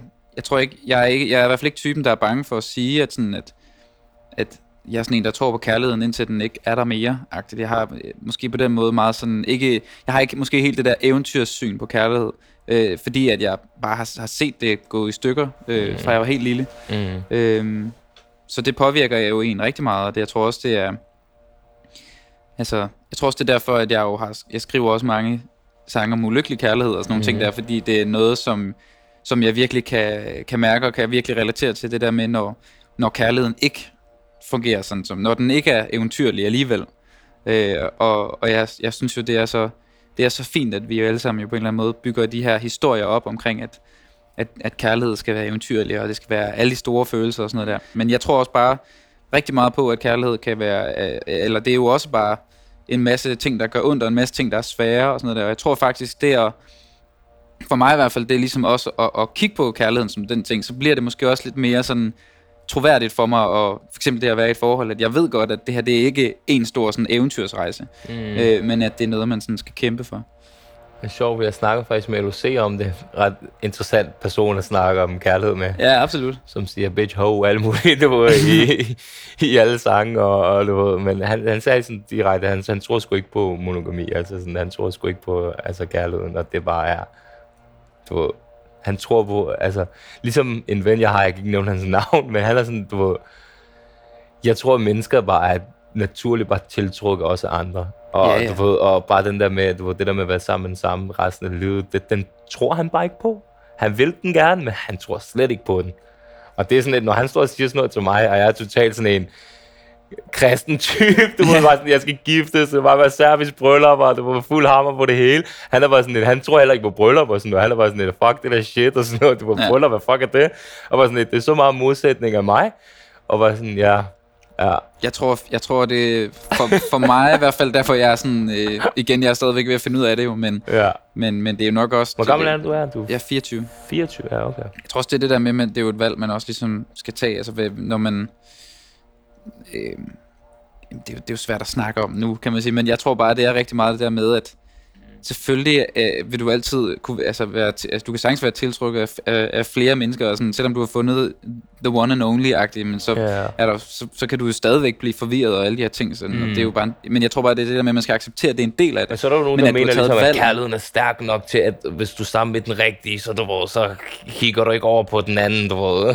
Så- Ja, det, det er også det, jeg tror, det er sådan, det, det er sgu bare ligesom nogle gange, så skal man også bare sætte sig ned og øve sig på sin guitar, selvom man ikke gider. Altså, du ved, det er jo bare sådan en, sådan er det, og så bliver du bare bedre til at spille på den guitar. Jeg altså, sværger, det var den dybeste ting, jeg har hørt i lang tid. Ja, okay, det er den, jeg laver fra nu af. 100 procent. Nå, den kan du godt quote mig på. ja, ja, er du dum, den er dyb, den der. Det kan jeg godt tåle. Hvad hedder det? Øh, hvor kendt er du egentlig sådan der? Hvor kendt jeg er. ja. Når du går ud på gaden, ikke? Ja. Er det sådan, at du bliver genkendt mange steder og sådan noget? Øh, nej, det vil jeg ikke sige. Jeg synes, når jeg er i Aarhus, der kan jeg godt Ja. mærke, at sådan, der, men det er også det der med, der er sådan, de, det, er, det er alligevel et lille land, ikke? Og det Ja. er sådan, der skal ikke så meget til, før at der i hvert fald er en fra Aarhus, der kender Ja. min søster, eller der Men kender de min søsters ven. Eller, Anderledes over i Aarhus over for folk, der er kendte, Ja. end de er i København. ja, det er måske lidt mere eksotisk på en eller anden måde, ikke? Hvor i, altså, København, jeg elsker Aarhus. ja, Jeg elsker Aarhus. jeg tror sådan, i København, der, der føler vi alle sammen lidt, vi er kendte. Ja, er det rigtigt? Så vi behøver ikke gå hen til... Nej, det var så sjovt, fordi jeg så tænkte over det, fordi hvis jeg siger dit navn til sådan, du ved, en masse venner og sådan noget, så er det sådan, at det er ikke fordi, det er sådan noget, det popper op, sådan Nej, der, men nej, så når man ser på dine streams og på dine ting, men er det ikke også rart? Er det ikke Jo. rart, at du sådan på, kan passe dig selv og stadig gøre dine ting, og du ved, at du ikke er sådan noget Christoffer, du ved, altså Jo. manden kan ikke gå nogen steder, tror jeg, uden at, hey, det er Christoffer, eller... jo, Absolut. Det, det er ikke noget, jeg går sådan og stræber efter. Jeg synes, det er fedt nogle gange, når man kan få lidt... Øh, altså, i, i min familie kalder jeg det snydekoder. Ja, hvad er det for noget? Er det Jamen, GTA snudgård, eller? Ja, det er lige før, men det er sådan Ja. noget, du ved, sådan, øh, for eksempel nu sidder vi her i parken og sådan noget der, jeg, og så, så er jeg er heldig at nogle gange blevet invit, øh, altså, blive inviteret ind til at se kampe og sidde i loungen og få, øh, få, øh, få mad inden kampen og sådan noget der. Sådan nogle ting der, det elsker jeg ved, Ja, at, ja. at man på en eller anden måde er et navn, eller De der snudkoder. De der snydekoder. Ja. Min snudkode, det er bare foran det køen på diskotek og sådan noget. Ja, men det, den har jeg også brugt nogle Den er, gange. Det den er er, fedt. det er godt nok en af de bedste snudkoder, der findes. Jamen, det er det. Så, Ja, så der er ma- mange ting i det, som jeg synes er, er grineren og Men sjove. er det ikke også irriterende så, at når du er til familiefødselsdag, alle de her familieforsamlinger, nu ved jeg ikke, hvordan det er med, med dig, men så på en eller anden måde, så bliver samtalen bare draget over til dig. Ja, Det der, men "Nå, hvad laver du? Hvordan går musikken? Det?" Men nogle gange har du bare lyst til sådan, nej, hvordan går det med dig? Hvad laver Ja. du? Og det er fordi, de føler måske, at deres liv er kedeligt. Uh, jeg går bare i skole, eller jeg laver bare det her. Nej, jeg vil faktisk rigtig gerne høre om det der. men det Er, er, det ikke også... irriterende også? Altså, Jeg ved jo, altså det, jeg tror, at det som, øh, det i hvert fald, det kan, det kan virkelig komme bag på en. Altså jeg kan i hvert fald huske, sådan, at de første, sådan, da min musik var begyndt at virkelig ske, og jeg har været meget i fjernsynet og sådan noget der, så, så kan jeg godt huske de der efterfølgende sådan, familiefester eller et eller andet, hvor folk jo helt naturligt bare er enormt, øh, Ja. de synes jo, det er sygt spændende. Mm. Øh, og man, når, man, når man jo bare selv kommer fra, fra den der, altså, min far er politimand, og det er faktisk lidt det samme, det er det der med, når man er til et eller andet, og så, så hvis han siger, at jeg er politimand, så er folk bare sådan, ej, fortæl os noget lige- sindssygt, ja, du har ja, ja, opprøvet. Altså, det er lidt det samme. Der er ligesom nogle erhverv, hvor man bare sådan, hvor folk er lidt mere sådan, fortæl mig mere. Ja, ja, ja. Øh, og det er jo klart, at altså, når, når man også øh, i, i, når man laver musik og laver mange interviews og sådan noget der, man har masser af tid til at snakke om sig selv, og ja, ja. jeg synes, det er dejligt at snakke om mig selv også, men jeg, jeg kan også godt mærke, at jeg er sådan... Det, det, har du ikke nogen kan, bare lyst til at chill du ved, Jo, i præcis, din families og venners, du ved, hvor det ikke behøver at handle om dig? Ja, præcis. Jeg, min mor, hun kan stadigvæk nogle gange sådan, også sige til mig sådan, øh, jeg skulle hilse fra din onkel, han har lige hørt dig i radioen.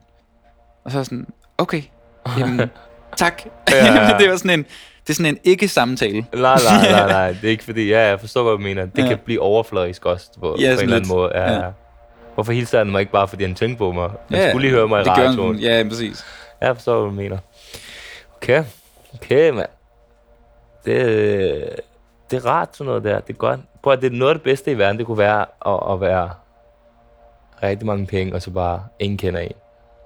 Altså, det er, Jeg tror, Selvfølgelig har du måske ikke ja. De samme cheat codes, men så har du måske pengene til at, at bare lave cheat codesene selv. Du. Ja, Jamen, jeg, kan, jeg kan godt mærke, at jeg, jeg er jo meget sådan... Jeg synes, jeg synes da også, det er, det er, også, det er fedt at, at, at tjene penge, og det er da helt klart også sådan... Jeg, jeg kan da også godt mærke, at jeg er da også sådan... Jeg går også op i, du ved, selvfølgelig at tjene penge og sådan noget, men jeg kan godt mærke, at sådan, det er slet ikke sådan, hvis, hvis der var nogen, der sagde sådan, en milliard, løb, Ja. og så må du ikke lave noget, så skal du bare slappe af. Sådan, ja. Det gad jeg heller Nej, ikke det overhovedet.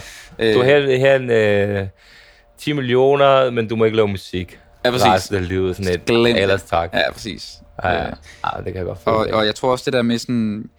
Jamen, jeg synes faktisk, det er ret fedt, at de der ting følger med, og også det der med at, at, at spille musik, og folk genkender en, og... Jamen, det er jo følelsen og anerkendelsen og alle de der... Du ved, det, kan, kan- det kan jeg godt forstå. Ja, Men der er det der, nogle gange har du bare lyst til at gå ned i Netto. Ja. Og bare være grim og gøre, hvad du har lyst til at købe dine ting, uden at, og du er fucking træt, og du er fucking sur, for der er lige sket et eller andet, og du, du ved, kan ikke bare pille næse ind i den taxa, uden at, du ved, altså, at det er fucked up. Altså, det kan også, men det kan jo også præcis, og det er også det med, det kan være, at vi snakker sammen om øh, fem år, og så synes Ja. jeg bare, det er det værste lort, ikke? Ja, ja. Øh. Måske har du ikke ramt den endnu i den Jamen, der. det har jeg ikke, det har jeg ikke. jeg, jeg laver sjov. jeg laver sjov. Hvad hedder det? Der, er- der er sådan en historie, jeg læste om, at du, hvor du står på Storvægger, og så lige Ja. pludselig har du haft den her følelse om, sådan, okay, jeg har kan ikke levere. Ja. Øh, fordi du er så perfektionistisk omkring, hvad du laver, og du hele tiden stræber for det bedre og bedre. Jeg ved, der er mange musikere, der har totalt svært ved at finish albums. Fordi de er bare sådan, ah, det, det kunne være bedre, det her, det kunne være bedre, det her kunne være bedre. Hvad har du gjort i, i, i den proces? Ja, altså, den, den og episode... stadig kunne se dig selv i øjnene med, at det er godt nok. Du ved. Ja. Ej, jeg, jeg har egentlig fundet ud af, at jeg er egentlig ikke, øh, jeg er faktisk ikke sådan perfektionistisk. Er du ikke det? Nej, men, men jeg, jeg, jeg kan ret hurtigt mærke, når, der, når jeg står på et eller andet sådan plan, og ikke føler mig klar eller forberedt til, til det, jeg laver. Og så er det, altså, jeg er meget sådan et, et menneske, der, der holder rigtig meget af at være i kontrol Ja, på mange punkter. Jeg, så får jeg, du den her fra. og jeg øver mig rigtig meget i at faktisk virkelig at, at, at komme over det, altså at, at slippe det. Øhm, Det er farligt. det er farligt, men det er også ikke farligt, finder man tit ud af, synes jeg. Men, men, men for eksempel det der med, at, da jeg stod på Store Vega, og, og vi havde den her koncert, og jeg kan huske, der er nogle ting til lydprøven, hvor der er noget teknik, der bare ikke lige virker, og jeg kan bare mærke, jeg er ikke klar, jeg, eller jeg var sådan, at det her, vi havde ikke, jeg synes ikke, vi havde øvet nok med det her band, jeg synes, du ved, sådan, tingene var ikke sådan, som jeg ville ønske, at det var. Det gik op for mig der, du ved, jeg kan huske, jeg på et tidspunkt den der lydprøve bare sådan, øh, lige havde brug for at lige at bryde sammen. Så jeg gik lige ned på toilettet og brød lige sammen, og så gik jeg lige op igen. Øh, og, og, og så var det ligesom, hvad det var, men der kunne Så jeg bare... du er indadreagerende, du er ikke udadreagerende. Ej, helt klart indadreagerende. Altså, og, men, men det var også sådan en... Det var bare det der med en følelse af sådan... Pis, nu står jeg her på store vægge, og det er bare en kæmpe drøm, men jeg er faktisk ikke klar til det her. Altså, jeg er faktisk... Øh, og det var ikke, der var ikke nogen, der kunne have, have forudset det på den måde. Øh, For mig var det bare sådan en... Jeg, jeg skulle måske lige have taget nogle, nogle skridt inden da, og det er jo også det der med, at nogle gange, når tingene går hurtigt, øhm, så kan man ikke nødvendigvis helt følge med i den der udvikling. Øh, fordi øh, nu har jeg været i musikbranchen i, tre, i tre år eller sådan noget. Det er jo ingen tid. Altså, jeg, jeg føler mig stadigvæk meget, meget brand new og upcoming på alle mulige plan.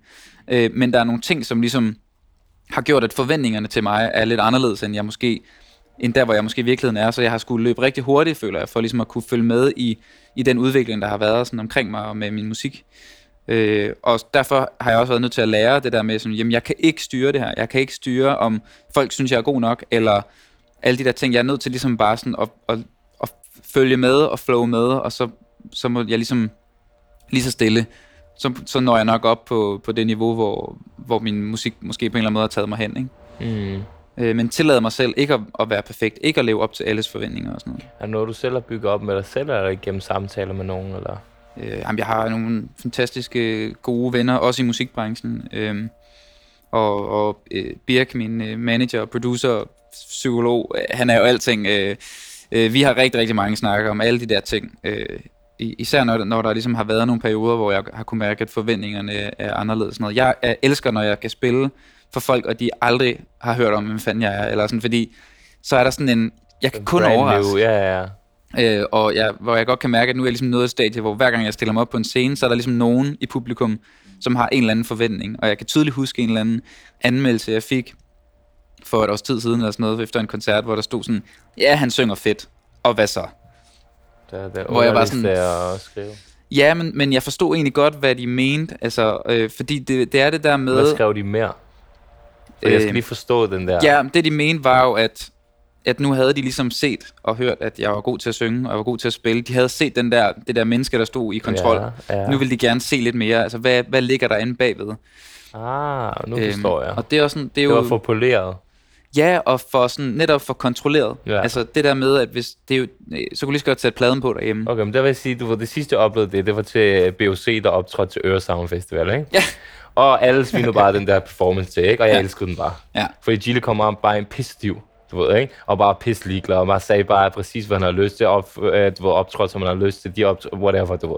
Ja, Og så det, næste det, gang det, det, jeg rigtig godt kunne, det er det, jeg rigtig godt kunne lide ved Kid ja. dengang. Fordi du kunne se fem forskellige Kid-koncerter, og alle, sammen, alle fem var forskellige. Ja, Og så er der nogle andre, der er virkelig dygtige, laver det bedste show, virkelig kalkuleret, øver sig på alt, og alle fem shows er identiske.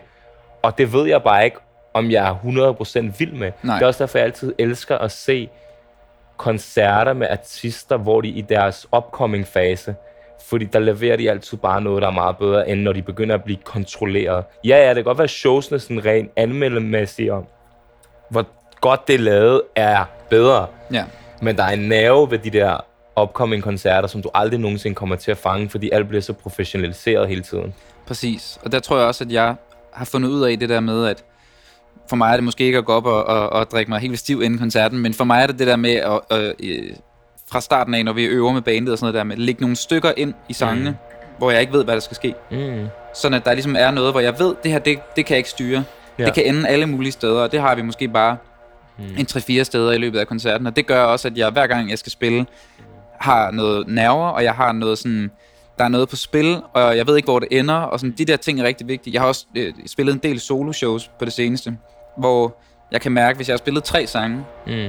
og de alle sammen er gået helt perfekt, og det bare, alt lyder bare godt, og der er, det hele spiller, så, øh, så kan jeg godt finde på at tage min øh, flaske med vand, ikke? Så tager jeg øh, låget af, og så bare lige hælde lidt vand ud på scenen, og så, læg, så stille den igen. Fordi så vil alle folk være sådan, "Hvor- hvad fanden var det? Og bare lidt det der med sådan at lave et eller andet, der bare lige sådan gør, at det ikke er perfekt. Ja, jeg forstår. Altså. Hvad med sådan noget med også at du har samtaler med publikum, eller at sige noget, som du bare føler i momentet, som du har lyst til at sige? Ja, det prøver, prøver jeg også at gøre rigtig meget. Jeg, jeg prøver at skrive nogle ting ned en gang imellem på, sådan, på dagen, når jeg mm. ligesom skal optræde. Er der et eller andet, jeg kan har oplevet i dag, et eller andet sjovt, jeg kan sige et eller andet, sådan, men også bare lade fantasien lidt Ja, det er jo rigtig rockstar jo. Det er måske det, de har bedt lidt efter, øh, du ved, i den der anmeldelse. Det tror jeg. Altså, Læser du anmeldelser? Påvirker de dig egentlig? jeg får så få, så jeg, kan, jeg læser dem. Øhm, men også fordi, nogle gange kan du godt bruge det til noget. Du skal jo bare vide, hvad det er, du kan bruge det til. Ja, ja, præcis.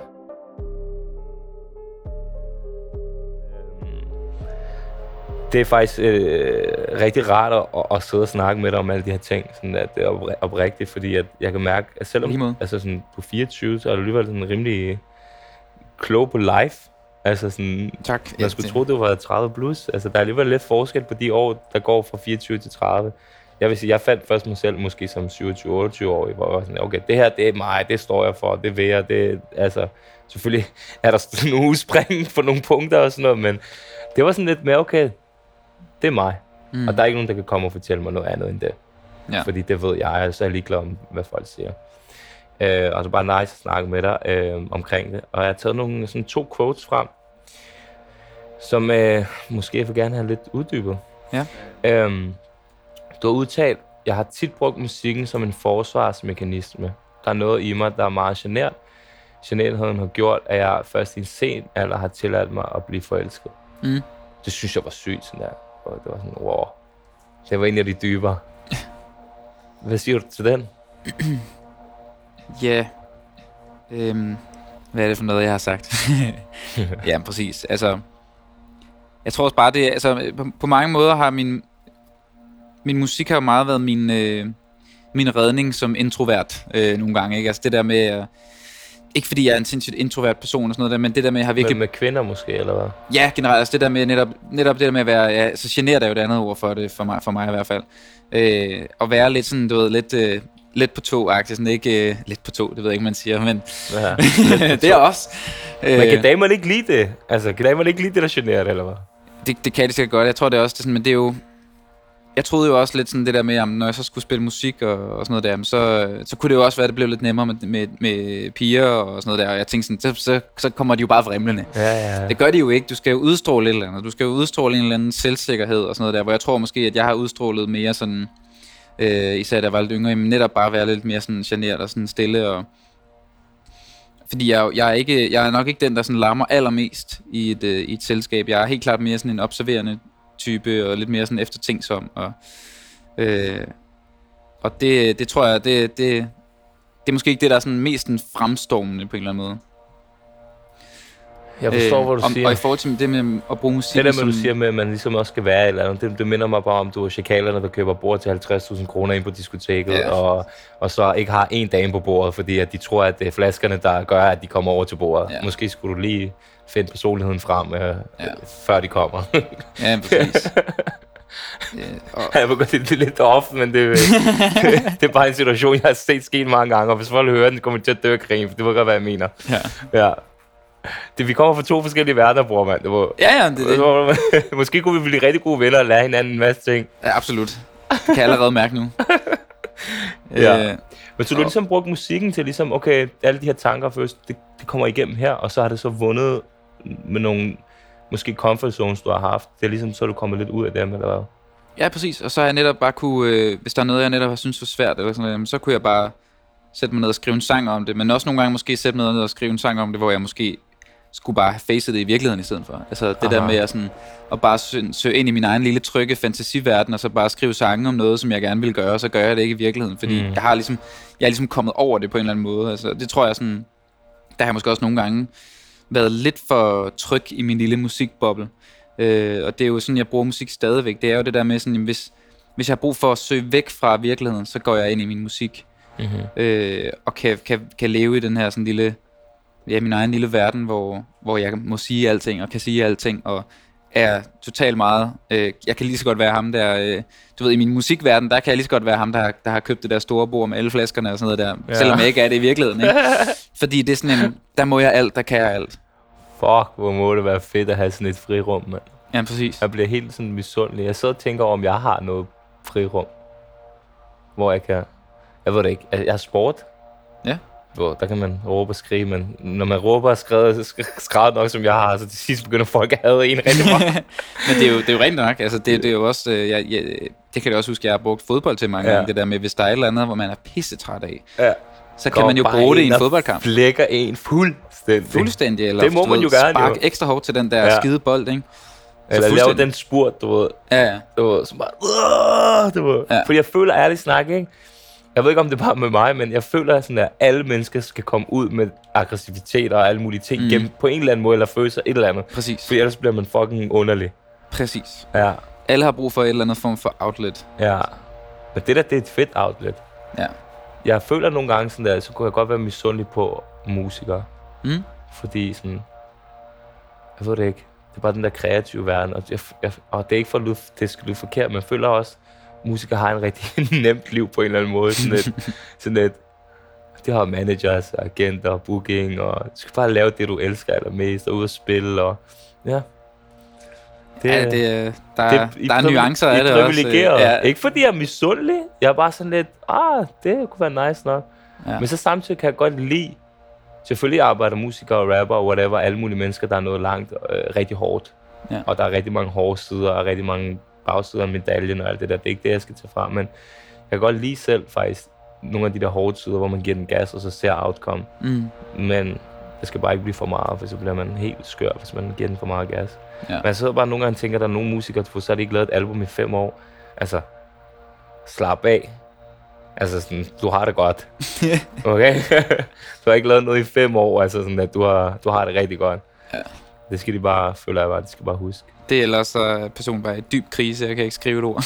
Er det rigtigt? Det gør- Er der også noget der? ja, absolut. Altså, jeg, tror, jeg tænker, hvis, hvis, der, hvis jeg ikke lavede et album før om fem år, så var det fordi, jeg var gået fuldstændig ned med fladet, tror jeg. Altså, Ja, eller måske for, for perfektionistisk. ja præcis. Sådan noget. Ja. Ja, ja. Præcis. Sindssygt. Du klar til den sidste quote? Mm-hmm. For at vi skal snakke om, hvad der sker nu, og hvad der er fremtiden. Ja. Så, så øhm, det, er jo, det er jo ret settled for, hvor vi er i rejsen, sådan interviewmæssigt, sådan stilmæssigt, ikke? Fra, Mhm. mm. fra start til, nu, nu er vi lidt nu og fremtidsmæssigt. Øhm, du har sagt, at jeg står et sted i mit liv, hvor meget er uløseligt. På den ene side føler jeg, at jeg bliver klogere og klogere, på den anden side ved jeg, at jeg aldrig får styr på livet. At jeg hele tiden mister fodfæstet. Så sangene er en støtte til at navigere i kaos, til at blive så god som muligt til at leve i en verden, jeg ikke kan styre. Mm. Men kan du ikke det, det der med, man, jo klogere man bliver, jo, jo, jo mere ved man, og jo mere forholder man sig til, og jo mere kan man ikke forholde sig til. Det hedder Ignorance is Bliss. Præcis. Og det er så rigtigt, det er Ja. den quote, fordi at de fleste mennesker, jeg kender, som er sådan lidt tåget, de er bare altid glade. Præcis. Og børn. Sådan noget. Ja, ja, det er bare sådan, de er bare altid glade, fordi de er sådan lidt tåget, de er sådan lidt, åh, du ved, ignorante, sådan lidt. Jeg har sgu engang købt sådan en klædeskab af sådan en jøde, du ved. Jeg sværger, den mand har aldrig, tror jeg, oplevet noget øh, kaos i sit liv, eller noget dårligt. Han var bare top positiv og flink, og bare, yes, og så var jeg sådan lidt, ej, hvor er jeg misunder dig, min ven, sådan lidt. Ja. Fordi at jo mere man tænker, jo mere man oplever, jo mere man følelserne og alle de her ting, jo, jo, jo sværere får man det faktisk at navigere i sit liv. Præcis. Jeg tror, at opgaven er nogle gange lidt det der med simpelthen bare begynde at, at, at vælge ting fra. Altså, Ja, og, og have lidt mere sådan tunnel vision på nogle ting. Altså, okay. Være selektiv og vælge sine kampe, eller hvad sådan. Ja, det er det. Og er også nogle af de der ting, sådan, okay, men det her, det kan jeg ikke, jeg kan ikke gøre noget ved det her, eller, Ja. altså, men det, øh, det er en svær, svær balance, ikke? Det er det i hvert fald. Men hvordan balancerer du det så nu? Hvor du er lige nu? Hvordan har du det lige nu egentlig? Jamen, jeg har det, jeg har det godt. Er du altså, spændt? Øh, spændt, ja. Altså, men jeg tror, på, på alle mulige måder er jeg egentlig stadigvæk meget sådan, meget søgende og meget, øh, meget sådan forvirret, men også sådan, jeg tillader mig selv at blive forvirret. Det er nok det, der er min balance i virkeligheden. altså, øh, at det, sådan, det er okay at ikke... Øh, altså, jeg tror måske, måske jeg er nået en alder nu, hvor jeg, du ved, nu, snakker, nu er jeg også begyndt at snakke med mine venner, hvor de sådan, jeg kan mærke nogle af dem, du ved, nu er de ved at være færdige med uddannelse, og du ved, øh, man flytter sammen med sine kærester, og du ved, så kommer alle de der ting, og du ved, har nogle venner, du ved, der er faktisk sådan, du ved, de skal måske have børn, og du ved, altså det der med sådan, jeg kan godt mærke, at jeg er kommet til et punkt, hvor, hvor jeg står lidt midt imellem det der med at være super ung, Mm. og så også være på vej til bare at blive rigtig voksen, ikke? Ja, ja. Og det er virkelig mærkeligt. Og der er virkelig mange ting, øh, som jeg føler er meget sådan... Jeg kan føle er sådan meget hule. Altså sådan, jeg kan godt se sådan en, du ved, sådan en, en helt ung familie, og så bare være sådan, shit mand, det ser fandme nøjeren ud. Ja, ja, På en eller anden måde, Ja, fordi ja, ansvar sådan- og alt sådan noget. Ja, det er det, og jeg, jeg, jeg var også sådan... Jeg var til et bryllup forleden med nogle, nogle venner, der, der skulle giftes. Hvor jeg også var bare sådan... Øh, altså, du ved, begynder at tude en lille smule i kirken og sådan noget der, hvor jeg også sådan... Og det har jeg, jeg har altid været iskold med sådan noget der, bryllup og sådan noget. Ja, ja, det, du ved, det, det rører mig overhovedet ikke, agtigt. Og der var jeg sådan... Der kunne jeg godt mærke det, men det er fordi, det begynder at komme tæt på jo. Mm. Det begynder at være sådan, at jeg, jeg kan relatere til, at de to der bliver gift lige pludselig. Mm. Øh, og der er nogle ting der, hvor jeg godt kan mærke, at der er sådan rigtig godt sådan grundforvirret omkring, hvor, hvad, hvad fanden er det lige for en verden, jeg er i, og, og du ved, skal finde ud af alle de her ting, sådan, og der er nogle ting, der ligesom skal falde på plads. Øh, men ligesom jeg sagde før, du ved, jeg må bare tillade, at det, sådan, det tager noget tid, og det er sådan, jeg kan ikke, jeg kan ikke øh, tvinge mig selv til at, og, og hvad kan man sige, forstå, hvor jeg er på vej hen, eller Ja. Det er da også rart, at du har den selvindsigt om det. jeg tror, det, jeg tror, det er vigtigt. Nogle gange har jeg ikke den selvindsigt, så er jeg bare sådan i panik. Er Panikeren. Ja. Hvad hedder det? Var du i panik dengang, da du vandt den der MTV Award? Altså, der var jo nogle hæftige du mennesker, hvad? du var op imod. det var absurd, fordi, ja, det var jo, først og fremmest så var det bare sindssygt at vinde en MTV Award, men jeg havde jo fået tilbuddet om at tage ned til Sevilla Ja. og se det her show, og du ved, alt var bare sådan, du ved, Sevilla er fed by. Jeg har været der. Præcis, men vi sad midt i at lave, lavede en Top plade, story. Øh, og sad i studiet, og det var ret dyrt at lege det der studie og sådan noget der. Og så fik jeg at vide pænt af mit pladeskab, sådan, prøv at du vinder alligevel ikke. Agtigt. Det var lidt med den sådan, du behøver ikke, du skal ikke bruge tid på at tage derned og sådan noget. Og så vinder jeg. Hvor jeg også bare var sådan, nej, nej, nej, tænk at være i Sevilla og Ja. vinde en MTV Award. Ja. Og bare stå der, og så bare få en rigtig stor drink i hånden. Og have det vildt. Og sådan, jeg tænker også bare sådan, Er du stadig sur på dem over det? jeg er sur på mig selv, du. Altså, at jeg ikke bare tænkte... Altså, men på den anden side, vi lavede en plade, og det var også vigtigt. Så sådan er det jo. Men altså, havde jeg... Men Sevilla, Havde jeg altså, synes, det var fedt at stå og minkle lidt i, øh, i kendisbaren dernede i Sevilla med en MTV Award i hånden. Ja, det gad jeg kæmpe. godt. Også bare sådan, der er stor forskel på at være nomineret og komme der og have alle de her store navne, og så vinde den. Det kan jeg fortælle dig nemlig, fordi det er sket med mig til TV-festivalen, ja. hvor at, øh, de gad ikke at tage billeder af os til den røde løber, fordi de ikke vidste, hvem vi var. Og der er ikke nogen, der snakkede til os. Så vandt vi prisen, og så var alle lige pludselig alle mulige mennesker i Ja, ja. underholdningsbranchen. Åh, oh, hvor er det fedt, det I laver. Nå, okay, men du vidste ikke, hvad jeg lavede for to minutter siden, du ved. Nej. Og det er bare fucking fake. Øh, men øh, det var meget sjovt at vinde og få Annika og, og sige, åh, en eller anden sjov tale eller whatever. Og man kan bruge det til nogle ting, men næste dag er bare en ny dag. Ja, ja. Altså, du, så, så er du back on work og Man skal whatever. bruge det til sådan også... Det der, det var helt klart, fordi jeg gik glip af oplevelsen også. Jamen, det er det, jeg mener. Det er en fed oplevelse, sådan noget, men det er bare sådan... Det var jo sjovt. Altså, Mm. sådan, det, er bare, und- det er bare en underlig verden. Ja, Folk tror jo, også, at du vundet et eller andet, så er du bare, nu er du bare på him, altså nu er du flyvende. ja. Bro, næste dag, det er en ny dag, for så hvis du ikke putter in work og gør dine ting, så er du bare, altså, du er lige så god som din sidste kamp, Ja, som man fuldstændig. siger i fodbold, ikke? Men fucking, det er fandme tillykke med det, det er fandme stærkt gået. Øhm, og øh, nu er du udgivet, øh, eller der er det her num- nummer Careful med Ja. Emilie Hollow. Ja. Øhm, Jamen, det er sådan en sjov lille one-off Ja. også, altså, fordi det er ikke sådan, der er ikke noget sådan, øh, det har ikke noget med sådan mit eget forløb at gøre, Nej, eller sådan nej. der. det var sådan en, øh, det var sådan en mulighed, der pludselig kom, hvor Emily, hun, øh, hun har lige udgivet, Emily. ja, Emily ja, Hollow, sorry. nej, nej, helt, altså, det tror jeg bare sådan den engelske version af det, Ja, Øh, ja, okay.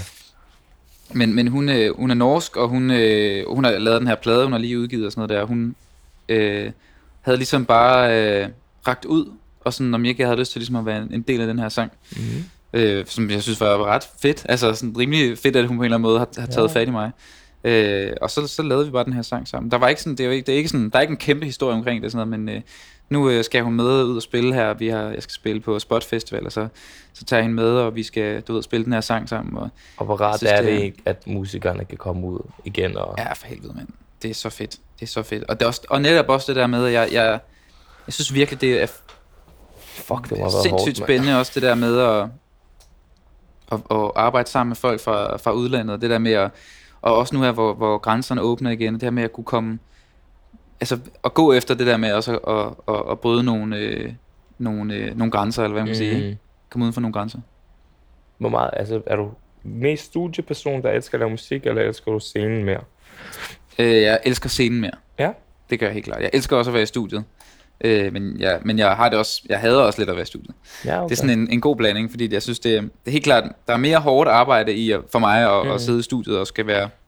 Der er meget kreativ på den måde. Altså, jeg plejer jo at sige Party Next Door, han er totalt studieartist, ikke? Fordi de to gange, han har holdt koncert i København, dårligste koncert, nogen har til. Ja. Men okay, han har mange gode sange, og, og du ved, og han er virkelig god sangskriver også, og sådan noget. Og så har han også rigtig mange dårlige sange, det er rigtig underligt. Men han er rigtig lavt bundniveau, synes jeg, ikke? Men han er bare sådan, det jeg kalder totalt studio artist. Ja. Han er bare, han skal bare være i studiet. Ja, han skal ikke og så er der dem, som bare har totalt bare scenefolk. Ja. Men griner det, det er så sjovt altid sådan et spørgsmål, jeg nogle gange stiller folk, der laver musik. Sjovt at høre. Hvor, hvorfor er det egentlig, at, du, at, at det scenen? Er det bare der, at du kan udleve det mere, eller hvad? Ja, men jeg tror, det er bare der, hvor... Altså, det, det, jeg tror også det igen, det kommer helt tilbage fra, da jeg er helt lille. Altså, det er det der med, jamen, det er der, jeg kan mærke, at, at jeg kan et eller andet specielt. Og jeg Du tror, det er lever. det, Ja, det er det. Altså, Ja. jeg føler, at jeg, jeg føler, at jeg kommer med et eller andet til verden, som verden kan bruge til Mhm. noget. Øh, og det er jo bare en sindssyg følelse at have. Uden tvivl. Og hvad med det album der? øh, Skal jeg, skal jeg have det lidt pre, eller hvad? Ja, det kunne du sagtens få. Er det, det, det, det sender pladselskaberne nogle gange til mig. Ja. Ja. Hvad, kan du egentlig fortælle lidt om det album? Hvad er det for nogle tanker, du har gjort, og hvad man kan forvente sig af det? Må du gerne det? Ja, Hvad Er ja. det for langt væk? Nej, det er det ikke. Altså, man kan sige, det er jo... Det er et album, der er lavet inden for de sidste halvanden års tid her, hvor, hvor der ligesom har været lidt den her ekstra gratis tid til fordybelse. Mm. Øh, hvor jeg netop også, som jeg var lidt inde på tidligere, altså, har virkelig haft fokus på at komme tilbage til udgangspunktet. Komme tilbage til, hvad det er, der er sjovt ved at spille musik, og, og har virkelig bare sådan... Først og fremmest bare netop gået virkelig meget dybt med at få skrevet nogle ting, som virkelig betyder noget for mig, men også, øh, også bare lege. Altså lege musik frem. Ikke tænke så meget. Ikke tænke så meget over, om øh, man laver øh, noget, der skal være et hit, eller noget som helst, men bare sætte sig ned og lave musik, man bare synes er virkelig fedt. Øhm, og den sådan grundessens har vi ligesom bare fastholdt hele, hele den proces, og endte med bare at, at lege et studie i 14 dage, og så lavede vi det bare der, færdigt. Altså, Øhm. ja, altså, I indspillede det der? Ja, præcis. Nej, fordi jeg tænkte 14 dage. det var, Ja, nej, nej, jeg har skrevet sangene inden og sådan noget der. Ja, okay. Men hvad, hvad gør du så med hensyn til altså, beatsene og altså, melodierne og du, alle de der ting? Ja, har, du præcis. også, har du så skrevet til de øh, instrumentaler, eller hvordan? Jamen, så har jeg ligesom Hvordan er bare... din øhm, proces? Jamen, min proces er jo meget... Har det været øh, den samme proces den her gang, som det altid har været? Øh, ikke, det har slet ikke været den samme proces, men det har været... Altså, man kan sige, på mange måder er det jo det samme, fordi det, altså, jeg er jo bare sådan en, en sangskriver, der, der sætter sig ned med sin guitar, og så skriver jeg sange på den måde, hvor det er, du ved, Okay. tekst og melodi kommer ligesom lidt sådan hip som hap. Og, øh, Okay. øh, og i den her proces har jeg været rigtig meget alene, og har brugt meget tid på, du ved, sådan taget i øh, sommerhus, alene i, du ved, fem dage, og så sætter jeg mig ned, og så skriver jeg nogle sange, og så laver jeg en pastaret, og så skriver jeg lidt sange, og du ved, sådan Det er noget. fucking sejt, det der. Øh, Det misunder jeg. Ja, Den, det den været- indre ro. Ja, men det har været altså, fantastisk at lave det her album. Det har virkelig også været hårdt, fordi jeg har virkelig skulle kæmpe for at, at, at, at komme et, et, et spadestik dybere ned i mig selv også, og finde ud af, hvad, hvad jeg gerne vil, øh, hvad for noget musik jeg gerne vil lave. Altså man kan jo, det er jo svært nogle gange det der med, at du kan gå alle mulige veje med, med musik, og hvorfor skal du lige præcis øh, lave den her sang i stedet for den her slags sang, eller, øh, men, men, men det, det var som om, det ligesom, det kom lige så stille, øh, og, og dyrkede meget sådan, alt det der musik, jeg også bare hørte, da jeg var helt lille, og sådan. Altså faktisk virkelig bare sådan gået tilbage, mm. back to the roots. Øhm, Hvad med lyden på det? Altså, er det anderledes, meget anderledes, hvor, hvor er vi henne det, det, er, det er, hvad kan man sige, det, det er sådan en... Øhm, stilmæssigt? ja, men den bedste måde, jeg nok kan, kan forklare det på, altså jeg har lavet musikken sammen med, øhm, øh, med to producer. Den ene er Birk, som jeg har nævnt tidligere, og en, der hedder Nick Vasco. Vasco, ja. Ja, øh, og så har vi ligesom bare, øh, vi producerede det ligesom bare fra bunden der, i de der 14 dage i studiet, og så hyrede vi nogle musikere ind, og nogle korsanger, og det er meget sådan, det er meget sådan, øh, spillet, håndspillet, altså det er meget sådan, du ved, der er, der er flere sange, hvor, hvor hele grundlaget er bare øh, mig og to musikere, der spillede de her sange og jammede dem. Okay. Øh, og så, du ved, så var der lidt oprydningsarbejde bagefter for de der producer, der ligesom Øh, du ved, ah, okay, måske ikke lige det der trommebeat, men det her, han spillede her, det var fedt, og så har vi siddet ligesom og... bare ligger og... Præcis, men okay. det der med, det er meget, meget spillet, og det er meget sådan, det, det, på den måde er det meget gammeldags, ikke? Hvor man sådan Ja, ja, men det er fedt meget, til live. Når du skal ud og Præcis. med det uh, live, så er det meget federe. Ja, og det er også det der med, det er ligesom, det er meget den artist, øh, jeg er. Det er måske også det der med, det er måske også meget der, jeg skiller mig ud i forhold til mange andre mm. artister.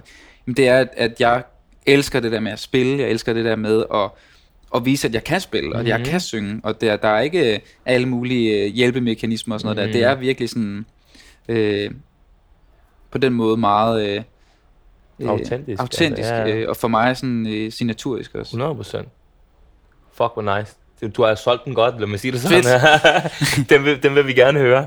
Og hvad med altså sådan, planer med ude for, for Danmark og sådan noget? Det er jo engelsk musik, du laver og sådan noget. Bliver der lagt nogle øh, planer jo på øh, pladselskaberne til, hvordan vi kan komme ud for, ud for Danmarks øh, grænser og sådan noget? Ja, men nu begynder det og lidt stille. for øh, jeg ved, der er interviewet Flake. Ja.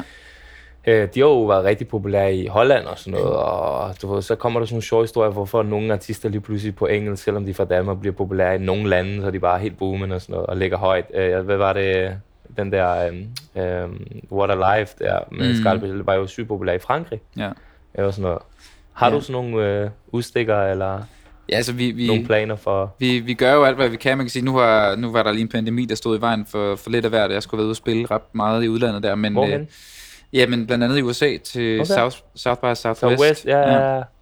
Som jeg glæder mig rigtig meget til. Jeg havde nogle forskellige øh, showcases dernede. Øh, Nice. Så havde jeg en helt tur, tur i Tyskland, En som tur? Øh, var legnet op. Ja. Fuck, hvor sygt. Hvad for nogle sådan venues, capacity? altså, små, små venues, og det var sådan noget, nogle steder ville der sikkert komme 10, og så var der nogle steder, hvor der var kø- solgt 50 billetter. Og, Ja, ja, okay. og Men den bare tur det at er- komme ud jo, altså. Ja, præcis. Og den tur øh, blev så ligesom, hvad kan sige, aflyst mere eller mindre, men Ja. det er så endt med nu at være en, øh, et show i Hamburg. Okay. Øh, måske to shows, øh, hvor øh, den ene er udsolgt. Og, så det er Okay. fedt. Altså, Hvad så der er stadigvæk lidt. på den? Øh, jeg tror, der er, er der måske 150 den, okay. Okay. øh, på den udsolgte der. team, ja. ja. Det er nice stadig, at du kan sælge det i udlandet. Altså, Det er, bare, det, det er en baby stor ting. steps, ja, men det er, det, er, det er kæmpe stort for mig, og det, det, det er, der er, der er virkelig nogle sådan Finder man rejser. så ud af det på Spotify, eller hvad? Altså, sådan, der er jo så meget data. Er det sådan, okay, du streamer meget i Hamburg, for eksempel, og så lad os prøve at lægge en der, eller hvordan foregår det? Øh, vi har bygget det op mere sådan via live, faktisk. Så jeg var med Tina Dikov på hendes turné, Okay. hvor vi spillede alle mulige sådan nogle sale der. Og så Aha. især i Hamburg, der, der var folk virkelig sådan... Øh, altså, jeg spillede den der øh, opvarmningstjens, og så dagen efter, så havde vi solgt 57 billetter til mit eget show. Okay, Okay. okay. Øh, så det var meget sådan en en til en. Øh, En til en, Det var okay. virkelig vildt. Fuck, sygt. Jamen, øh, jeg ønsker dig bare alle he- held og lykke med det hele. Altså, jeg glæder mig virkelig meget til at lytte til albumet, og du ved, og bare åh, dræbe mit hjerte, du ved, som man nogle gange gør, Ja, når man lytter til den slags musik. ja fedt. Det nogle gange så, så er det godt, og andre gange er det ikke godt, for så åbner det op for nogle ting og sådan og andre gange er det godt at være i den der kærlighedsmovie uh, movie der, Ja. øh, som jeg kalder den. En gang imellem der er det meget godt lige at få sådan en lille knivstik i hjertet, ikke? Åh, du, ved, ja, men ikke for meget. Ikke for meget. Er det ikke rigtigt? Jo, jo, du vil ikke lave tortur. du skal bare sidde der og dræbe sig selv, og Ja. så kan jeg ikke arbejde. Ja, jeg har nogle sange, hvor jeg, sådan, jeg, kan høre den, jeg kan godt høre den sådan en gang om året, men også, du ved, så lige tude rigtig meget igennem, ikke? Men der er også den der sang, du, hvor man hører dem, hvor man får det dårligt, men faktisk rigtig godt. Altså, Ja. du ved, The Weeknd har den der Call Out My Name. Mm, Altså, den sætter jeg bare på, når jeg skal bare dræbe mig selv, men på en positiv måde. fedt. Og jeg kan ikke forklare det. Sådan Nej, det, til musik. øh, Det, når den kommer på, så er det sådan, det er en meget, meget speciel følelse. Ja. For den gør ondt, Ja, men den er også rigtig god. Ja. For du føler dig lidt i live på en eller anden måde. præcis. Det er the sweet spot, hvis Ja. du spørger mig. Sweet spot på battet i paddeltennis. Ja. Har du spillet paddeltennis? Ja, faktisk i morges. Jeg har gjort det i går aftes og i går morges. To Okay. gange på en dag. Hold da kæft. Er vi klar til en kamp? Ja, 100 procent. Er du god? Nej, jeg er udmærket. Har vi en Det gør vi. Det er det, vi gør. Sammen med Saxil bag, han er også varm. Han er klar. Vi hører det. Tusind tak for interviewet. Selv tak. Og tak, for du har givet dig din tid. Mm. Og til alle, øh, der lytter med og ser med, at nu kommer der til at komme øh, en masse forskellige afsnit igen. Jeg ved, jeg har savnet rejsen. Der har ikke været... Jeg har lyttet til de gamle afsnit på øh, i jeres sommerferie. Har I sendt en masse screenshots. Altså, ah, kom nu, men der skal komme noget nyt. Nu har jeg lyttet til hele den her sæson øh, på min sommerferie på stranden og sådan noget. Så der kommer en masse ting. Og øh, ja, med det sagt, så øh, keep it sexy. Ikke? Vi ses. Habibi. Ha' det godt.